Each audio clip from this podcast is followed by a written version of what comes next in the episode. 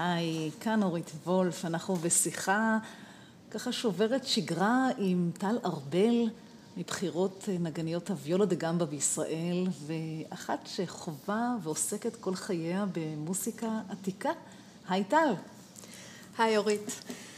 מה אני אגיד עלייך? כזאת אשת אשכולות, מרצה, בעלת סדרות עם אלפי מנויים, סדרות של מוזיקה, מרצה ברויאל אקדמי בלונדון, במרכז הבינתחומי הרצליה. טוב, טוב, תפסיקי, תפסיקי, לא צריך אה, להגזים. צריך, צריך. אה, אני דווקא רוצה לעשות את השיחה הזאת הכי בגובה העיניים ולשתף אותך באיזה סוד כמוס שאני, בכל הסדרות שאני עושה, מעולם לא שילבתי עדיין מוסיקה עתיקה. אני לא סתם מעלה את השאלה הזו, כי אחד הדברים שמרתקים אותי, האם מוסיקה עתיקה כמו ויולה דה גמבה, שזה אחד הכלים העתיקים המרתקים, או בניגע ונספר יותר, ואני גם נשמע אותך מנגנת על הכלי הזה, שדרך אגב, כל הזמן רק מכוונים אותו, ככה זה נשמע לי לפחות. אה, נשאל אותך באמת אם אפשר לחבר את הכלי הזה עם פסנתר. האם ניסית פעם? תשמעי, האמת שכן, ניסיתי. זה לא הדבר המובן מאליו לעשות כמובן. בדרך כלל, אם אנחנו משתמשים בכלי מקלדת, זה יהיה צ'מבלו. אבל אה, אכן כבר ניסיתי, ואנחנו גם נשמור את זה בתור הפתעה קטנה לסוף, הפתעה שלנו אליכם, אבל אה, בהחלט אני אוהבת שילובים, ואני מאוד אוהבת לחשוב מחוץ לקופסה, בעיקר אם אני כבר יודעת טוב מה שיש בתוך הקופסה. נהדר, אז דיברת על קופסה ואני רוצה לשאול אותך שאלה פרובוקטיבית קצת, האם עולם הזה, העולם של המוסיקה העתיקה, הוא לא עולם סגור מדי של אה, קהילה, הייתי רוצה להגיד קהילה חרדית בתוך עצמה? זו שאלה משעשעת. אני אספר לך שבתור ילדה במגמת המוזיקה תמיד כל כך רציתי שנגני כלים מכל הסוגים יצטרפו אלינו וירצו לנגן איתנו ולראות איזה עולם נפלא זה ואני זוכרת שאפילו המורים שלהם לנגינה היו אומרים להם לא, אל תעשו את זה, אתם תהרסו לעצמכם את הטכניקה, יגידו לכם לנגן בלי ויברטו, יגידו לכם לעשות כל מיני דברים אסורים היום אני יכולה לגלות לך שרבים מהחברים שלי שהיו אז בנעליים ההן של לשמור על ההפרדה הזו רבים מהם מנגנים כיום גם כינור מודרני וגם כינור ברוק, גם צ'לו מודרני וגם צ'לו ברוק, אז ההפך, אני דווקא חושבת שהגבולות פתוחים. מדהים, את יודעת שאני לא יכולה להסכים איתך יותר מכך, כיוון שאני מאוד אוהבת את הגם וגם בחיים, את העיסוק גם ב... סוגי מוזיקות שונות, ואני גם בעצמי עושה שילובי משאפ בין סגנונות ואומנים שונים, ומחברת בין הקלאסי לחדשני יותר. אז אני מברכת אותך על כך, ואני באמת בכל זאת רוצה לשאול אותך, מה האתגר הכי גדול של המוסיקה הזאת, גם מבחינת הביצוע וגם מבחינת הקהל? אז קודם כל מבחינת הביצוע אנחנו צריכים לזכור שמה שנקרא התנועה לביצוע היסטורי, קראו לה פעם התנועה האותנטית, זה משהו שקם רק בסביבות שנות ה-60, 1960 אה, ו... ואנשים אז בעצם לא ידעו מה לעשות. מצאו כל מיני כלים במרתפים של מנזרים ובחדרי לימוד נטושים בבתי ספר באירופה. כל מיני כלים שלא ידעו בכלל מה לעשות איתם ומוזיקאים בתקופה הזו היו ממש אה, חלוצים שהתחילו לחקור גם מהכלים עצמם וגם ממקורות כתובים, איך לנגן, איך לעשות את זה. ומכאן גם הגיעו הרבה הרבה אה, עובדות ומסקנות לגבי אינטרפרטציה וביצוע. זאת אומרת שאנחנו כדי לבצע את המוזיקה קודם כל צריכים להיות מוזיקאים מאוד מאוד עגולים ובעיקר לדעת מה הקונטקסט, מה ההקשר שבו המוזיקה נכתבה, למי היא נכתבה, איפה היא בוצעה. בואי תספרי לנו למה הצ'לנים מכוונים מהר יותר מוויולנים של דה גמבה. אה, ובאמת, מה, מה הטכניקה הזו של מוסיקה עתיקה עוצרת בחובה? איפה האתגר הגדול? ועדיין לא ענית לי על השאלה, איפה הקהל בתוך זה? למה כל כך קשה להיכנס ולחדור לקהל הסגור, לא רק לקהילה הסגורה של המוסיקה העתיקה, אלא גם לקהל השבוי בתוכה? אני חושבת שיש פה כמה שאלות, זה מאוד מאוד מעניין. אז קודם כל השאלה הקלה לגבי הטכניקה.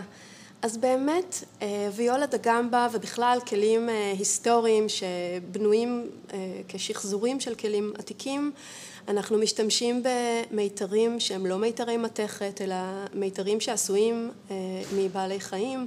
אני אומרת את זה בתור טבעונית מושבעת, שעדיין מחכה, מחכה... אני מכינה חלב סויה תמיד בשבילך כשאת מגיעה. כן, חבל על הזמן. דרך אגב, התעשייה הזאת של מיתרים היסטוריים היא שוק קטנצ'יק, אז אה, לא הורגים בשביל זה אף חיה, אבל בהחלט יש עכשיו חברות שעובדות על פיתוח מיתרים אה, סינתטיים, מיתרים טבעוניים בעצם, לכל דבר. אה, המיתרים האלה מושפעים מכל שינוי בלחות ובטמפרטורה, ואפילו מהגוף של הנגן. וואו, זאת אומרת שצריכים לתת לכלי קצת להשתהות, כמו איזה בקבוק יין שפותחים ונותנים לו לנשום?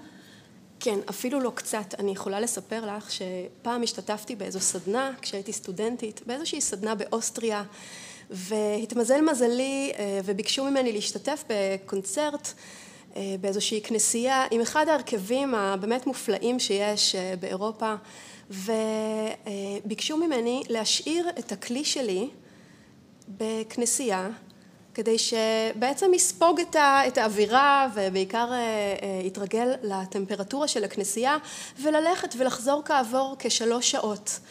אני קצת היססתי מכיוון שהכלים האלה הרבה פעמים גם נגנבים ו... ואפשר להבין. אז עוד נדבר גם על אה, למה הם נגנבים, אבל בואי נחזור רגע לשם עצמו, שהוא מעלה בי הרבה תהיות, ויולה דה גמבה. למה נקרא הכלי הזה כך בכלל?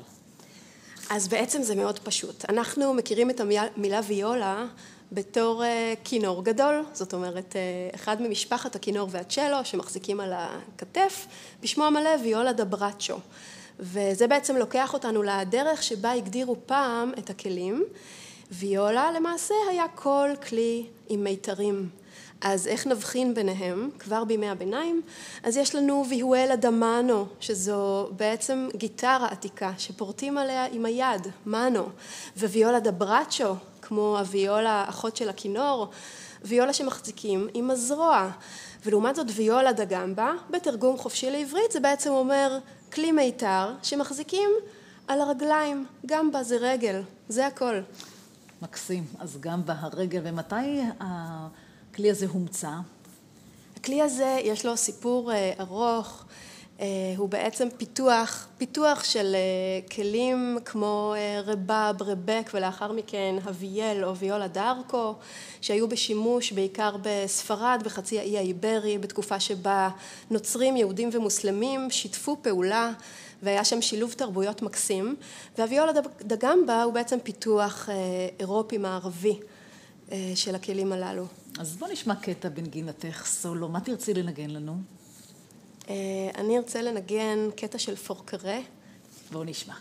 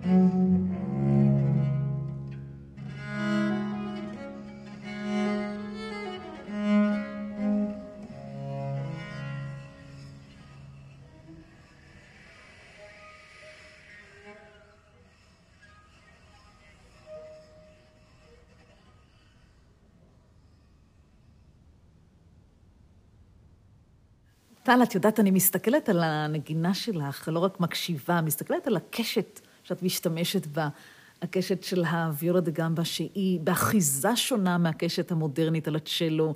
המשיכות הצ'לו שונות לעומת משיכות הוויולה דה גמבה. מגבלה, לא מגבלה? בואי שתפי אותנו בטוב ובלא טוב, בדומה ובשונה, ביתרונות ובחסרונות בין שתי הקשתות הללו. אז זו שאלה ממש טובה. אני יכולה לענות על זה שעה, אבל אני אנסה באמת לתמצת ולגעת בכמה הבדלים מהותיים. אז קודם כל, אמ, אין מגבלות, אין אף מגבלה. הכלים שלנו בעצם נועדו לשרת את המוזיקה שלשמה הם נוצרו. ובברוק יש לנו אה, עיקרון מאוד מאוד מעניין, שהוא מתבטא גם מבחינה אה, מקצבית וגם מבחינה הרמונית, אפשר לומר. עיקרון של היררכיה. אנחנו היום לא כל כך אוהבים להשתמש במילה, אבל בתקופת הברוק יש אה, גם בתיבה, יש את הפעמות הכבדות והקלות. אה, יש אפילו שקראו להן הטובות והרעות במקומות מסוימים. ו... מתערבת איתך ששתיים היא רעה. בדיוק, בדיוק. שתיים וארבע. אמ, וגם מבחינה הרמונית, אנחנו כל הזמן עובדים על עיקרון של אה, מתח ופתרון. אז כל הזמן יש לנו מין חלוקה היררכית כזאת, וכשאנחנו מתייחסים לטכניקה של הקשת, הקשת נועדה לשרת בדיוק את זה, ולאפשר, בניגוד לקשת של צ'לו וכינור מודרניים, אה, שאמורה לאפשר אה, אינטנסיביות זהה של צליל לכל אורך הקשת, הקשת שלי הברוקית נועדה לאפשר עיצוב של צליל, אני יכולה לתאר אותו כמו מין אה, גל כזה, שהוא מתחיל יש לו, אה, יש לו איזו, איזו בטן כזו, שבכל אה, שפה יש לה שם אחר, אונפלה אה, בצרפתית, מסודיבות שבאיטלקית, סוול באנגלית. יש לנו מין עיצוב כזה של גל בצליל ודעיכה שלו. והקשת בדיוק משרתת את זה, זאת אומרת היא בנויה בדיוק כפי שאנחנו רוצים, ודווקא העובדה שאנחנו לא משתמשים בוויברטו כבסיס לצליל, אלא ככלי, סוג של קישוט, למקומות שאנחנו רוצים להביע בהם יותר, זה מאפשר לנו שהצליל הנקי, הבסיסי, אה, יש בו המון המון תנועה, אבל לא, לא יהיו הצלילים הארוכים, ארוכים, ארוכים האלה של הצ'לו, אלא דווקא המון תנועה ו- והבדלים בין חזק וחלש, כבד וקל, מתוח ומשוחרר. וואו, נשמע יותר טבעי מטבעי, ופחות, אה, את יודעת, מתקתק. או רומנטי מדי, כמו הצ'ל, הצ'לו והרומנטי. נכון, הכל, הכל משרת את הרטוריקה של תקופת הברוק. הכל פה זה רטוריקה, באמת תורת הנאום והסיפור. מקסים. אז uh, נמשיך. אם היית עכשיו מוצאת את עצמך על במה, את יודעת, כמו מסוג החלומות המביכים האלה שכולנו חולמים לפעמים, mm-hmm. היית מוצאת את עצמך עכשיו על במה באמצע קונצרט, ככה פתאום, מול איזושהי מקלדת כזו או אחרת. ומולך תפקיד של תווים עם בסו קונטינואו, זאת אומרת אה, שכתובה שם מלודיה נמוכה, תפקיד בס, שבדרך כלל מנגנים על מקלדת ביד שמאל, מעליו אה, פה ושם מספרים שהם בעצם מייצגים קוד שאומר לנו אה, מה, מה הנגן צריך לאלתר מבחינת הרמוניות, אקורדים והובלת קולות שהיא סגנונית, מה היית עושה? טוב, אני לא הבן אדם לשאול אותו כיוון שאני יכולה לאלתור. והרבה שנים השקעתי מחיי גם בללמוד וללמד ולאלתר ולקרוא את כל הקודים הללו. אה, אז זה באמת חלק מהנוף הפרטי שלי, אבל אין ספק שיש הפרדה מאוד דיכוטומית בין פסנתרנים קלאסיים, מודרניים, שמנגנים את הרפרטואר הקלאסי, כן, ניקח באך צפונה, אה, לבין אלו שמנגנים את המוסיקה העתיקה, באך דרומה, על כלים עתיקים. זה באמת שני עולמות תרבותיים כמעט שונים. זאת אומרת, אנחנו מדברים על מוסיקה, אבל יש מוסיקה אה, X ויש מוסיקה Y, ובעיניי ההפרדה הזאת היא קשה לי, ולכן אני אתגרתי אותך ושאלתי אותך אם נוכל לנגן קטע רומנטי בפסנתר, יחד עם אביולה דה גמבה, ואת הרמת את הכפפה. אז אה, אולי אה, ניגש לפסנתר, לפסנתר כנף, לא לצ'מבלו, וננסה, ננסה לראות איך זה יוצא, נשאל את המאזינים שלנו איך הייתה החוויה? יאללה.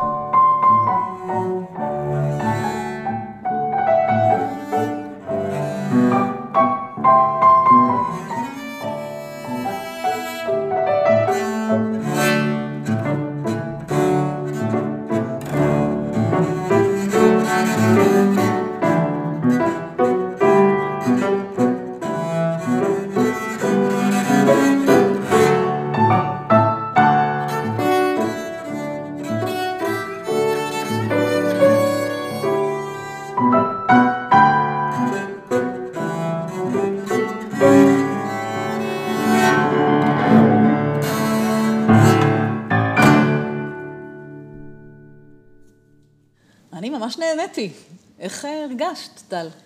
וואו, איזה כיף. קודם כל, זאת כזאת שבירת מוסכמות בועטת, את יודעת, בעולם שלי. ממש זה... כך. מה יגידו חברייך? אוי, זאת השאלה. אוי ואבוי, את יודעת מה? לא אכפת לי. אני חושבת שאנחנו שוברים אה, הרבה מוסכמות ופרדיגמות בכלל בתקופת הקורונה, אז הנה עוד אחת שאנחנו שוברים, לנגן על כלי של מוסיקה עתיקה, שבדרך כלל גם מכוון, לא לפי הפסנתר המודרני, יחד עם פסנתר מודרני, ועוד לנגן קטע של קרמן, הבנרה של ביזה. וואו, זה, זה קצת, אה, קצת פרובוקטיבי, אבל נשמע נפלא, מעניין, אקזוטי, שונה, וזה מעורר אותי שאלה ככה מאוד... אה, מאתגרת עבורי לשאול אותך, האם היית מוכנה להשתתף בקונצרט שכולו מוסיקה רומנטית עם הכלי שלך? לגמרי, לגמרי. אני אולי הייתי ככה רוצה, את יודעת, אולי היה מדגדג לי להכניס שם בכל זאת איזו יצירה או שתיים ככה מקורית, היסטורית, אבל אני כל כך אוהבת את הביצועים האלטרנטיביים האלה, ברגע שאנחנו כבר יודעים מה היה, מה עשו, מה לא עשו, יש לנו את הידע, אנחנו יכולים להחליט מה לעשות איתו. זה נורא חשוב לדעתי, לא להיות יותר מדי נעולים. את יודעת, טל, בעיניי זו גם הזדמנות אדירה להגדיל את הקהל, שבעיניי הוא עדיין סגור קצת, הקהל שצורך מוסיקה עתיקה, ולהגדיל אותו גם לאנשים, את יודעת מה, אני אגיד באופן פרובוקטיבי, כמוני, שלא גדל על המוסיקה הזו, כי זה באמת אה, תרבות קצת אחרת. לא חונכנו, לא למדנו הרבה שיעורים של מוסיקה עתיקה, לא, נחשף, לא נחשפנו לכלים האלה. זאת הזדמנות באמת לייצר קהל יותר גדול. וזה מביא אותי לשאלה, איך את הגעת בכלל ללמוד כלי שהוא לא שגרתי? איך אני התחלתי עם הפסנתר, אני יכולה לספר, אבל איך את מביאה את עצמך ללמוד כלי שהוא, כמו שאת אומרת, הוא לא בקונסרבטוריונים, הוא לא בחנויות, לא רואים אותו בסרטים בכזאת קלות, נדמה לי שיש סרט נפלא, כל הבקרים שבעולם, נכון? נכון. עם אה, ז'ראר דה פרדיה שמנגן על ה... אביולה דה גמבה ב... באמת בסרט אה, עוצמתי משנת 94, אבל אה, איך את מגיעה לכלי כזה, ובכלל, כמה מנגנים עליו בארץ? אז אה, אני באמת הגעתי לוויולה דה גמבה מתוך זה שכבר הייתי נגנית חליליות מגיל ככה ממש צעיר, הייתי בתוך העניין הזה של ברוק ואיך עושים קישוטים ואיך מפרשים את המוזיקה ממש בתור ילדה. ו... כן הייתה לי איזושהי אפיזודה של צ'לו, זאת אומרת, אה, חיפשתי ואהבתי את, ה, את הצליל העמוק הזה ואת ה, את ההתנסות בכלי מיתר, אבל הבנתי די מהר שזה לא בדיוק מה שאני מחפשת, ואז יום אחד באחת מהסדנאות למוזיקה עתיקה שמעתי ויולה דה גמבה בכנסייה בירושלים, וזהו, זה ננעל.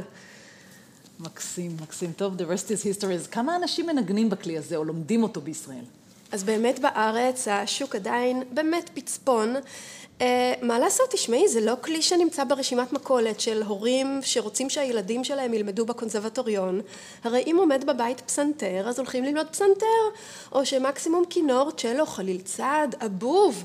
אבל ויולה דה גמבה זה כלי שבצרפת ובאנגליה וגרמניה, באמת בהרבה מדינות שיש בהן את ההיסטוריה הזאת של הכלים האלה אפשר כבר להתחיל בתור ילדים.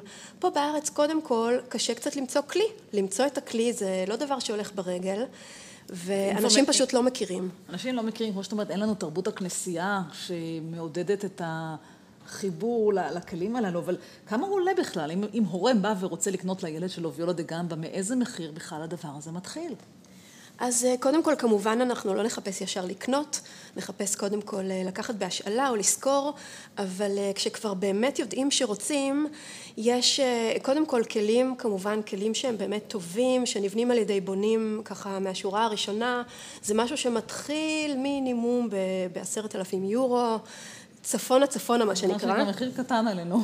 קטן עלינו לגמרי, אבל באמת בשנים האחרונות יש אה, מפעלים סינים שמייצרים כלים שהם לא הכי טובים, אבל בהחלט בהחלט אה, הרבה יותר ברי השגה. בשביל אה, סטודנטים ותלמידים וילדים שרוצים, אה, שרוצים להתחיל, וזה, וזה בסדר גמור. אז לסיום אני אגיד שאנחנו שתינו בעלות שליחות. תסכימי איתי שאנחנו עושות את מה שאנחנו עושות עם הרבה מחשבה לקהילה, ואני באה לקרב את הקהל למוסיקה הקלאסית בדרכים קצת אחרות, בהכנסת אה, רב-ממדיות ורב-תחומיות למוסיקה, ואני מרגישה שגם לך יש שליחות לגבי המוסיקה שאת חיה וחווה. אולי תגידי במילה, מה החלום שלך? החלום שלי, טוב, יש לי הרבה חלומות. אני יכולה להגיד שבעניין של המוזיקה, אני אוהבת את האסתטיקה, ואני אוהבת קודם כל את התקשורת. אני מרגישה את עצמי כסוג של מספרת סיפורים כשאני מנגנת על הבמה, והתקשורת הזאת היא מה שאני הכי אוהבת, התקשורת עם הקהל, ולכן גם רציתי לבקש ממך לנגן לנו איזשהו קטע, קטע רומנטי אם אפשר, על פסנתר הכנף שלך שאנחנו יושבות פה לידו. אבל אני רוצה קודם לשאול אותך שאלה, שאלה קטנה. אם היה לך פסנתר מתקפל שהיית יכולה להכניס לתיק, איפה היית מנגנת? באיזה מקום מיוחד כזה? וואו, אתמול הייתי עם בתי יסמין על חוף הים, והיא אמרה לי, אמא, למה שלא תעשי פה קונצרטים על החוף? אז הנה, הבאתי לך את המקום. אה, מסקרן אותי. אולי יום אחד נוכל לעשות משהו יחד, באמת עם העולם של המוסיקה העתיקה והפסנתר, ועד אז אנחנו נמשיך בשליחות ובעשייה, ואני אנגן לך קצת שופן. תודה רבה, טל, טל ארבל. תודה רבה לאורית וולף, היה כיף ומעניין.